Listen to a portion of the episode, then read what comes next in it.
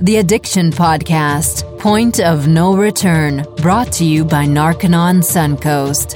Hello, everybody, and welcome to the Addiction Podcast, Point of No Return. This is Joni Siegel, and I am co host on this podcast. This is episode number 113. We are in our third year of broadcasting. Today, I have a guest who's coming in, and Jason will be with me for the interview. This uh, lady's name is Susan Korabek, and she and her husband Greg are founders of the Landon Korabek Foundation.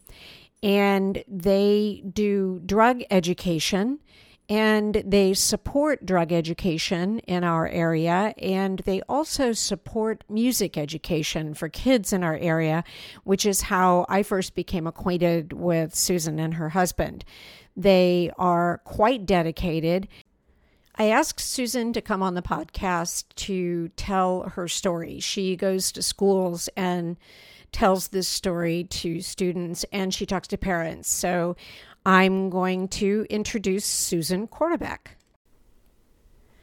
So thank you for being with us today, Susan. I really appreciate you coming. Well, you had to come a little bit of a way to come here and sit in the studio, and I appreciate it. Thanks for having me. Absolutely. Um, I know that you go into schools in the area to tell your son's story. So share that story with us. Sure. Um, in 2010, I'll, I'll just I'll start off by saying that my 17 year old son Landon, who was a junior in high school, um, I'll, I'll tell you the story and then I'll back up. Um, I actually found him overdosed in, in my house. Um, but if I back up in time, um, you know, we had no idea that if, if Landon was using or this was his first time of, of using prescription drugs. Um, I seem to think it was his first time, although we did know that, um, you know, he was smoking marijuana and um, we were starting to get him help for that because his grades were not good. Um, sleeping in class, getting referrals, kind of the signs of, you know, things aren't going so well. And so we had started seeing a counselor um, with him. And, um, and at the time, this, again, 2010, I didn't even know about prescription drugs. I didn't know mm-hmm. kids were abusing. I just, you know, honestly had my head in the sand because I was thinking drinking and weed because that's what I grew up with. Mm-hmm. And so mm-hmm. I didn't know. So a little bit of naivety there. But um, my, my son, Landon, um, was a Thursday night and um, there was no school the next day. This is what I tell the kids. And and one of the things I, I tell the kids about Landon is Landon was a risk taker. And when he was in uh, middle school, uh, when I say a risk taker, he was like a skateboarder, skateboarded all the time and did all these crazy tricks and never worried about getting hurt. Mm-hmm. Same thing when he played football. He played Pop Warner football for several years, offense, defense, played hard, but again, never worried about getting hurt. And, you know, the most extreme story I tell what he did is, you know, one summer we were in Colorado and the ski slopes, um, and he was mountain biking. Um, and I tell this, you know, I tell my story, and I said, you know, you go down a, a mountain bike, you're supposed to go down like you do on skis. Mm. You know, not landing. he's going straight down because oh, no. he's a risk taker. I'm not going to get hurt, and nothing's going to happen to me. So, you know, my belief is is that this Thursday night, um, when there was no school the next day, he went out with his friends. He said he was going bowling, and he he did. He came home around eleven and was behaving normal. Didn't seem like he was under the influence of anything. And um, the next morning, um, he was sleeping in because you know there's no school. And I thought, well, I'm going to go wake him up because he's pretty much wasting his day away and it was 12 o'clock and um, i knocked on his bedroom door and he didn't answer. So i knocked again and i and i opened the door and i see landon um, sitting up in his bed and he had his glasses on um, and his tv was on and his cell phone was in his lap and his eyes were closed. I'm like landon you need to wake up. Um, and landon is not waking up Um, and I call his dad, and, and Greg comes in, and we try to wake him up, and he's not waking up. And we call 911, and my neighbor's a paramedic and or a fireman paramedic, and he ran down, and uh, uh, Landon was pretty. He was gone by then. Um, and we came to find out. I mean, he he was alive as of 3 a.m. in the morning because he was sending text messages. Oh. Um, we didn't see any alcohol. There wasn't any weed sitting there in front of him. I mean, he was just completely out. Um, and then when the autopsy came back, um, we found out that he took a combination of Xanax and Vicodin. I mean, I don't know how much. I never read the autopsy because you know it's too painful. But um, you know, he died of, of respiratory arrest.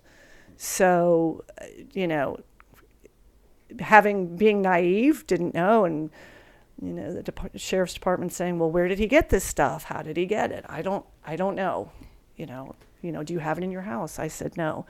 So, um, and this is what I, I tell students. I go, one pill can kill, one time can kill. You don't have to be an addict. You know, my son didn't know what he was doing. I mean, whatever. But um, certainly, you know that that was his story, and he could have been doing it. I don't know. I don't have any evidence of that, but his behavior may be a little suspicious where he might have been. Right. Did you, it, first of all, I'm sorry. Being a mom, yeah. Did you get any clue from his friends? Did they know anything? You know, it's really interesting because you know, you hindsight is twenty twenty. Right. So there were always some friends that I was like didn't particularly care for because I had a, you know, as a mother you have a gut feeling. And Oh, I'm like, yeah. I'm not sure these are the best kids. Um, so yeah, I had a suspicion that you know maybe they were involved. In fact, after the fact, you know that was my first thing, and I would say, "Do any of you know?" And you know, you gotta understand these are 17 year olds; they're not going to say oh, anything Oh, we're using drugs. you know but then you know one of his good friends ends up getting landon's name tattooed in gigantic letters down his back so you wonder is that some hmm. guilt thing is it you know why did that happen i'm you know surely he cared about landon but it also made me wonder why would you do that Right. you know um Did you ever talk to him about it? I, I've talked to some of his friends. Um, you know, I always say to them, "Hope you learned. Hope you're all not making the same mistake." I mean, the school that Landon went to, that was the second kid in three months. Yeah, I read there's that been- on your website. yeah. Yeah. and there's been other uh, young adults since then, uh, kind of in his same age group. But um, I figured their guilt had they had to deal with their own guilt. Uh, me knowing any more probably wouldn't change anything, except for me to say, "Don't make the same mistake he did." Right. Right. And I think it's a good point that you made about you don't have to be an addict to succumb to drugs. Because, and again, from my heart, I'm sorry for what you've gone through. But it's true the one time can kill, the one pill can kill is extremely true. And, you know, myself, when I got into addiction, I became a cocaine addict. And I, a week before I tried cocaine, I was told, hey, you know, this stuff can actually cause instant death. I was a risk taker. And so I was almost drawn to the things that were going to cause an adrenaline rush and saying, oh, you know, I survived, you, you know, things like that. So I, I actually really understand that. And I'm mm-hmm. positive many other families go through the same kind of personality trait with their own children. And it's about being really vigilant about what your kids are doing, what your kids may or may not be taking. And of course, having information about what's out there currently. And as you said, you know, you didn't have that information Right. when I became an addict for my parents. For my dad's in, in the seventies, my mom's in her late sixties. It was pot and alcohol, and random LSD. That's- Right. And you know, when I was growing up, that's kind of what it was. And as it's gone through, it's like they didn't have a lot of information about the drugs that are out there and what I was getting myself into. So it's like the knowledge is power kind of thing. It's like the more you know, the more you can take you know the, the necessary precautions to make sure this some this type of thing doesn't happen in your family. And I I think it's great that you're going around and letting parents know what your experience was, because your experience might save another kid's life. Well, exactly. I mean, it's about planting seeds. I mean, we tell parents. Mostly, I speak to students, and then a lot of times we I do face it program with Pinellas County, which are the students that have been in trouble, and mm-hmm. their parents or guardians have to attend. And we tell parents, your stu- your children are two years ahead of what you know. That's how far it is because they're they're sneaky. They know things, and it takes you two years to catch up, basically, to figure out what they're ah, doing. Oh, that's interesting. Mm-hmm. Right. That's interesting. Yeah. Right. I mean, even though we think we can see and everything on the internet and be aware, you you can't because they're smart. Right. You know. Right. And we're in an internet age now where you can buy drugs on the internet. You need a credit card and a Wi-Fi password, Right. basically. And so, I mean, the drug, the drug culture sh- shifted dramatically in the last, you know, fifteen or twenty years, to where now, I mean, I always bring up the fact that I think it's kind of scary, and Joni agrees that you know kids can pop little gummy bears and get stoned in school with edible marijuana. You know, it's things like that. It's like you always have to stay on the cutting edge of this stuff so you can know what to look out for as a parent. Exactly. Right.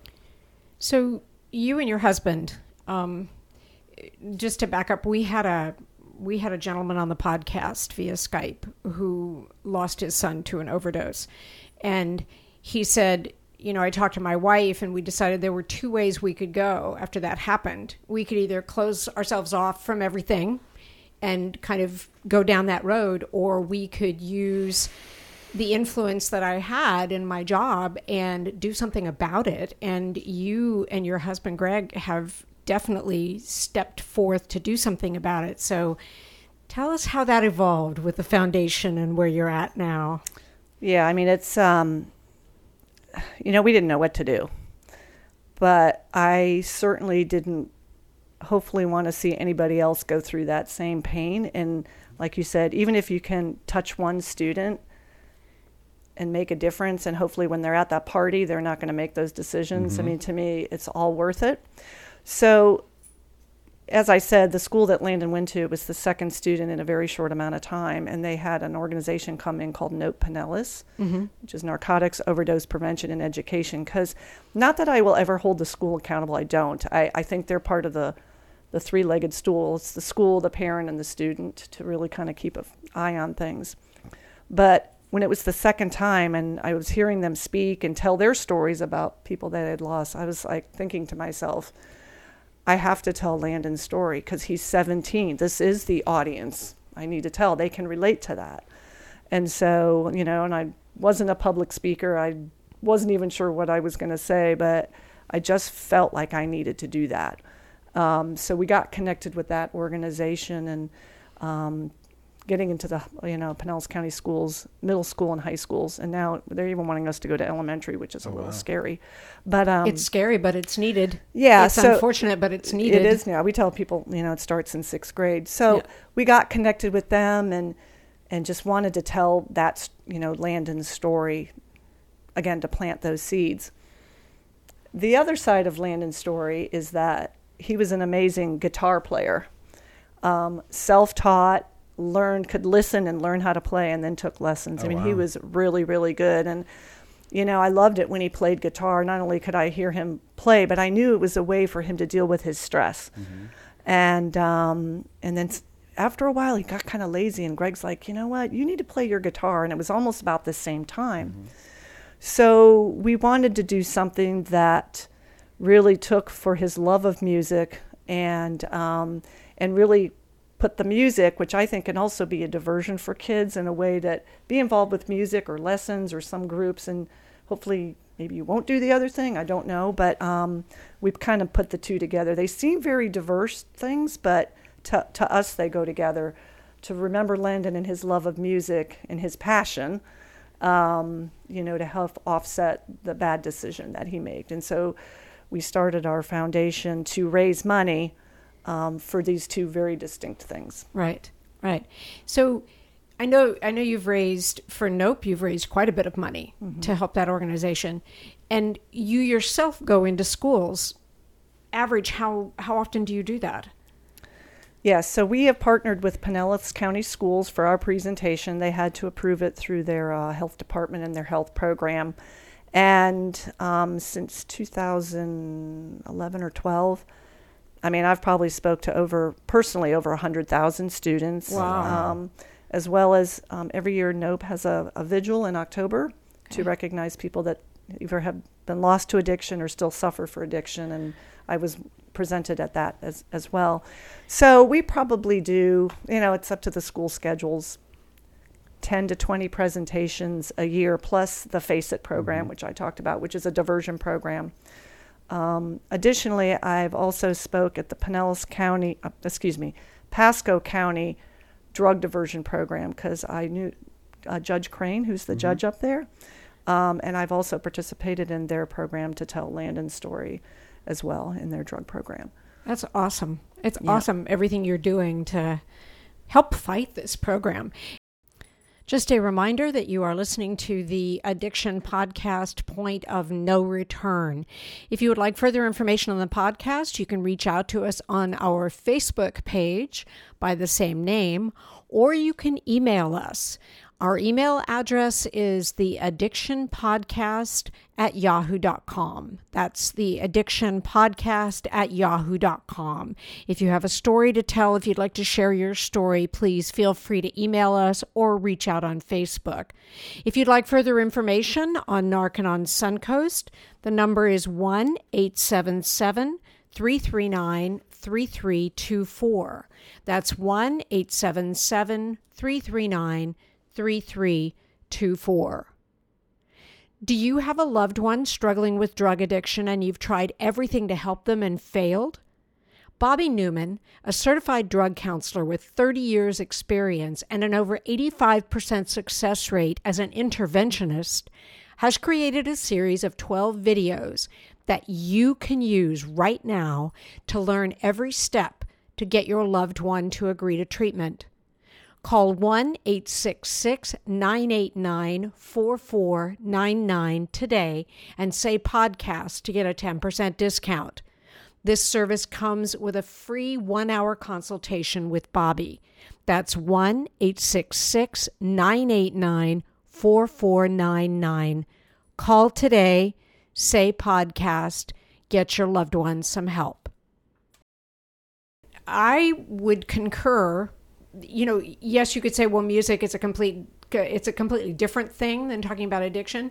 But um, a couple of the people we've had on the podcast work with an organization called Rock to Recovery, and they actually, they're rock musicians and they're recovered addicts, and they use music to help those in recovery. So, I, it, and it's not a it's not a stretch when you think about it, you know. And and they also work with veterans and teach them music. So I think and I also I also know that music and art when they are taught in schools kids do better because it's a creative outlet for Right. them do you know so i think i think that's brilliant Yeah, Landon was definitely the cr- the creative type. I mean, you talk about were there any signs? Um, when we were going through Landon's room, the, besides the fact I found a gazillion referrals, which was a little ner- uh, scary, I was going through his notebooks, and he liked to draw a lot. I mean, he was a doodler in class, but I could see, you know, I'd go through, and it, over time, his pictures became more drug related ah. Like you know characters smoking a joint or pictures of weed plants and things like that and i go back and, and now i'm looking at these and i'm like you know i never went through his stuff to look at it but it clearly was kind of like his journal of what where his mind was. Right. He wasn't like writing but he was drawing. And um, susan what's a referral? Excuse me I i'm sorry understand what referrals when he got in trouble at school. And oh. Your referral to the office. you get a referral to the office because Oh, you're not doing what you're supposed to. And he Okay. wouldn't he didn't give them to us. He was putting them in his drawer. Mm came to find out he had a lot of those. But um but the drawing was very interesting yeah. You know looking back again it's this hindsight you know if you only knew now what you knew then. Right. right. Although i don't think you know i it when we were always talking about the counselor literally four days before we had been there and i said to the counselor i think i need to do a drug test on landon. And then after landon died i mean i was really upset at myself. Mm-hmm. I'm like if i should have done that drug test then they're like susan you could have done that drug test and even if you've gotten a professional one you wouldn't have gotten that the results back in between would have happened so it was one of those things don't beat yourself up Sure. right right but um, it's just interesting. Again, it's that hindsight. Well, and it's and it's uh, I, it's there's no way you can't second guess it. There's no way you're not going to look at every single thing you could have done, you wished you'd done. There's just there's no way around that. You know. yeah, I mean, again, because when you talk to parents, it's very interesting. I go, first of all, trust your gut. Yes. You have to trust your gut. And the other thing I've learned in talking to parents um, is you're not your you're not your child's best friend. You have to be a parent. You have to set the rules, and if you know, you can't be their best friend and be their buddy and their pal because you're the role model. And sometimes kids misread that. You know, I mean, one of the people I speak with, and her son um, also died of an overdose, a bit older. He was an addict. Come to find out that, you know, he was dating his girlfriend, and the girlfriend's father was smoking weed with him and doing drugs and so forth. And it's like, you know, you're not the best friend, right? You're the Right. parent. And so sometimes we, we remind parents that that is their job. Yeah. And Yeah. uh, And we've said on the podcast many times, Jason said it many times, you know, when we imagine that parents are listening, you know, and he's also talked to parents and they say, you know, I think maybe I'm not sure and I don't know. And he says, do a drug test. Right. Just do a drug test and, and Narconon will supply drug tests if you need it. Do you mm-hmm. know? Because because parents know. They, the gut, yeah. You can see what- the change yeah. of behavior. And that's Yeah. one absolutely, and that's one thing we will do for people in the local community is they can call, make an appointment, and we can actually do a drug test on their loved one. They suspect it and see what's going on, and then if something is going on, we can kind of help you plan what to do right. because we have a strong interest in at least, especially the, our local community, you know, handling whatever we can as far as the addiction crisis and drug crisis goes. So we're willing to do whatever is necessary. And um, yeah, hindsight is twenty twenty, but at least you're taking what's happened and moving forward to help others. And to me, that's admirable. And you're you're there as kind of like that rock for other families going through the same thing you've gone through. Right. And I mean, you know, people say, well, like I said, Landon died in 2010, and that was the the epidemic, and that was the peak, but it's still going Oh, on. yes. Oh, yes. And like you were talking about the gummy bears or vaping on JUULs and Yeah. all this kind of stuff, it's just changed. It's Yes. It- it's it's You can be sneakier now. yes, yeah, you can be sneakier now. It, that's it, that's one thing. But the other thing is you have to realize is that uh, I'm trying to think what I'm trying to say with this. It's like I know I kind of said it in this way already, but it's like you have to stay on the cutting edge. Like knowledge is power when it comes to this, mm-hmm. you know, crisis. And yeah, the I guess the peak in, was in 2010. But if you look at the statistics now, one of the one of the biggest groups of people that are prescribed to the most often that's going overlooked are young teenagers. Well, actually, are teenagers and young adults mm-hmm. because you get the teenagers that are going to the dentist and getting dental work done, and then they're getting sent home with Vicodin, or they have they get hurt in football to go get surgery, and then all of a sudden, fast forward ten years later, that's the beginning of the reason why they're strung out on heroin at 26 years old. Right. You know, we have to look at what drugs parents are actually okay with giving their children because a lot of it can start then because when when you're under 18 the parents still have the say in what the doctor is going to give my kid and then whether I'm going to I as the parent am going to comply with giving that to my child right. and so that also has to be looked at too is in regards to the whole drug crisis because that's a whole section of like a subsect of people we're not looking at or like you know 13 to 18 I think yeah, I agree. I think I think one of the most important messages that you put out, especially to young people, is that one time can do it. You don't have to you know have a 10-year addiction to finally overdose. You never know when that one pill, that one combination of drugs, and especially now when fentanyl is in so many of the drugs. And it, it's like, okay, it's a scare tactic, but it has to be. They have to understand it's like when you when you're gonna try these substances, you're basically playing Russian roulette with your life.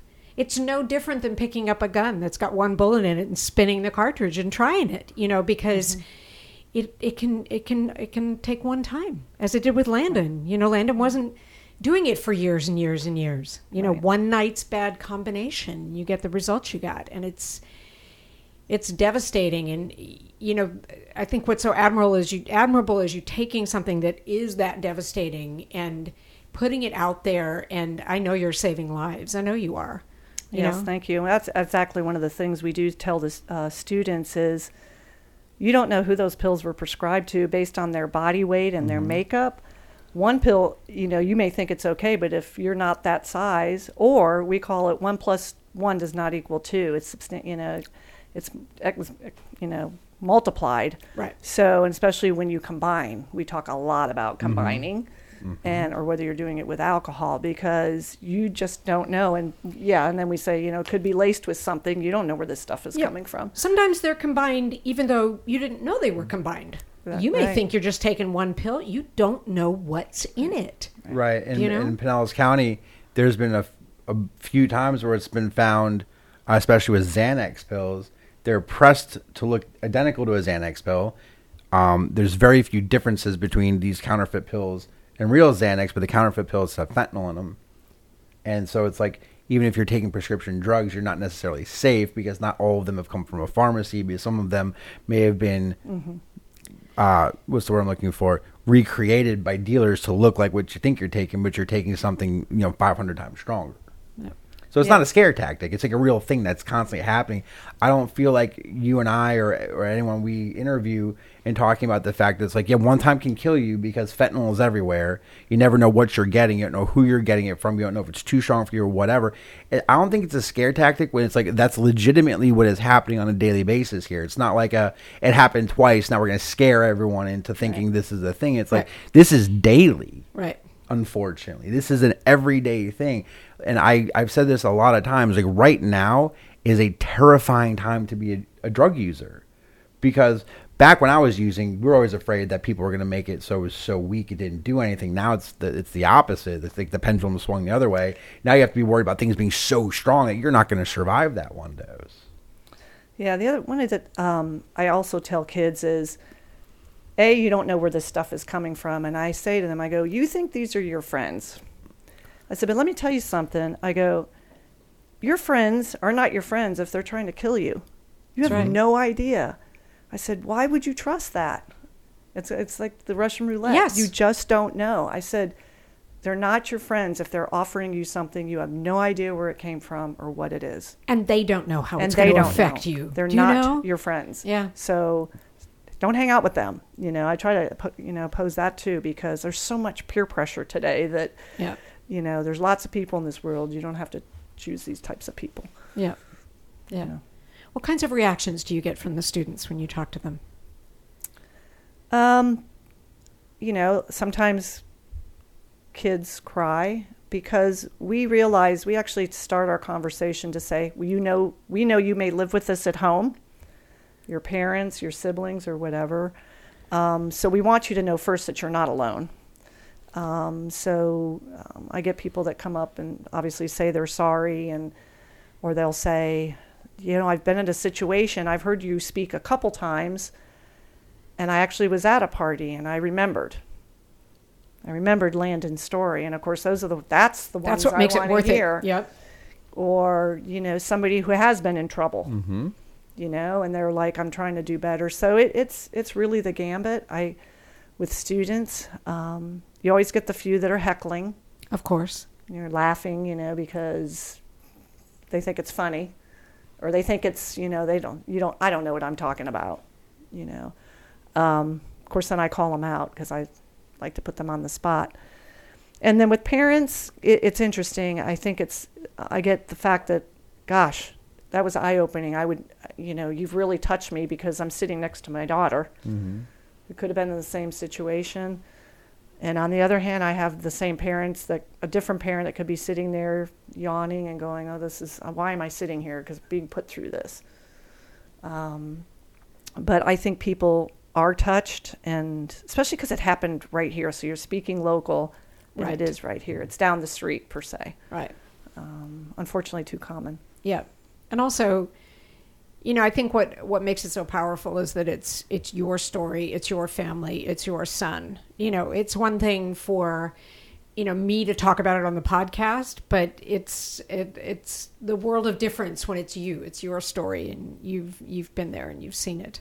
Yeah, I mean, it's, you know, I go through emotions. I mean, I, I, I speak a lot, but there's still some times where I get choked up because I just think about him. And I, I always say to the kids, I go, you know, my son will always be 17. Always. Yeah. I will never know what he looks like any other way, obviously, before that. And let alone, you know, he didn't graduate from high school or college or get married or, you know, Yep. be an uncle in about a week when his brother has a child. I go, my son will always be 17. And I say, think about that. If your parents had to, had only knew you for that long. Hmm. Um, because I am trying to just make that impression that, you know, the hurt doesn't go away. It carries right. on in a different way That's right. because of his mistake, Right. of his choice that he made. Yep. It was his choice, Yes, that's true. you know. That's true. So I was going to ask if you had other kids. I do. I have an older son. He's Okay. going to have a child here in about six days. Is this your first? First grandchild. Oh, how exciting! Do you know if it's a boy or a girl? It's a boy. Oh my mm-hmm. goodness! Yeah. Oh, so we're wow. excited about that. And is, are they local? No, Oh, they love we're- um, uh, South Bend, Indiana. Oh, okay. Well, my grandkids are on the West Coast. Yeah, yeah. it's I'm okay. leaving tomorrow to go visit my grandkids. Got video, you know. yeah, Skype. I, my parents didn't have Skype when my babies were little, so Right, yeah, right. So that's a good thing. Well, I commend you for everything that you're doing. I really do. Um, if there was one thing, one message you could put out to parents and loved ones, what would that be? What would you say? Well, what I would say is first, addiction or people that experiment, it's not selective. It ha- happens to good families. It happens to families that are going through rough times. There is no, pro- you know, choice. It just happens to all different people. Um, we were a good family. We were doing all the right things. Um, but go with your gut feeling. Stay educated. Try to stay up on what's going on. And most importantly, talk to your kids. Use stories in the media or on social media as examples of, hey, this can happen. And listen to what your kid is saying. So if because if you're doing 80% of the talking, then you're not you're not listening. You really need to have a conversation mm-hmm. and don't do it at a time where you think they're abusing and use it as a way to yell at them. Do it in a time when you're in the car and, and make it more casual conversations so they know that you're up on things mm-hmm. and that you care and tell them why you care because Yep. they mean so much to you. Yep. Thank, Susan, thank you for being with us today. Thank you for everything you're doing. Thanks for having me. Absolutely. That was a very difficult story to hear. I knew Susan's story. I knew that Landon had died of an overdose. I knew the general story, but to hear her tell it, I think, was very impactful. And I hope that if there's anyone listening who has a loved one and they're not sure whether their loved one is using drugs or they're not sure about um, how to get help, I, I hope if you're listening that you do something about it and you do something about it today. I hope that you learned from Susan's story that it can happen to anyone. And if you're listening and you think it couldn't happen to you, my guess is that you already suspect it might have, or you wouldn't be listening. Um, I've mentioned it before. Using drugs is really like a Russian roulette, especially today when you can even get marijuana laced with fentanyl. It's a scary time to experiment with drugs. And I'm just hoping that anybody listening is taking this to heart and either checking out their loved one, their child, or their parent, or their spouse, and seeing if they're actually using drugs. And if you're an addict and you're experimenting with drugs, I want to um, tell you to please get some help. You can go to, well, you can go lots of different places to get help, but the one we're most familiar with is narcononsuncoast.org. And there's a chat window that opens up and it's anonymous, and you can chat with someone um, if you have any sorts of questions. You can call the number that we give 1 877 339 3324 and it's an anonymous call. You don't have to give your name, you don't have to give your loved one's name, you don't have to give out any information you don't want to, but you can ask the tough questions and you can get some answers. Thank you for listening today. We will be back again next week where we have a pastor who is a former addict who will be sharing his story. And I think that one will be very interesting. So please get help and know if you feel like there's no hope and nothing that anybody can do, reach out because there's always something that can be done and there are people there ready to help you. Have a good week. We'll be back again next week. You have been listening to the Addiction Podcast, Point of No Return. For more information, call 877 339 3324 or visit www.narcononsuncoast.org. Narconon is a non 12 step rehabilitation program based on the works of L. Ron Hubbard.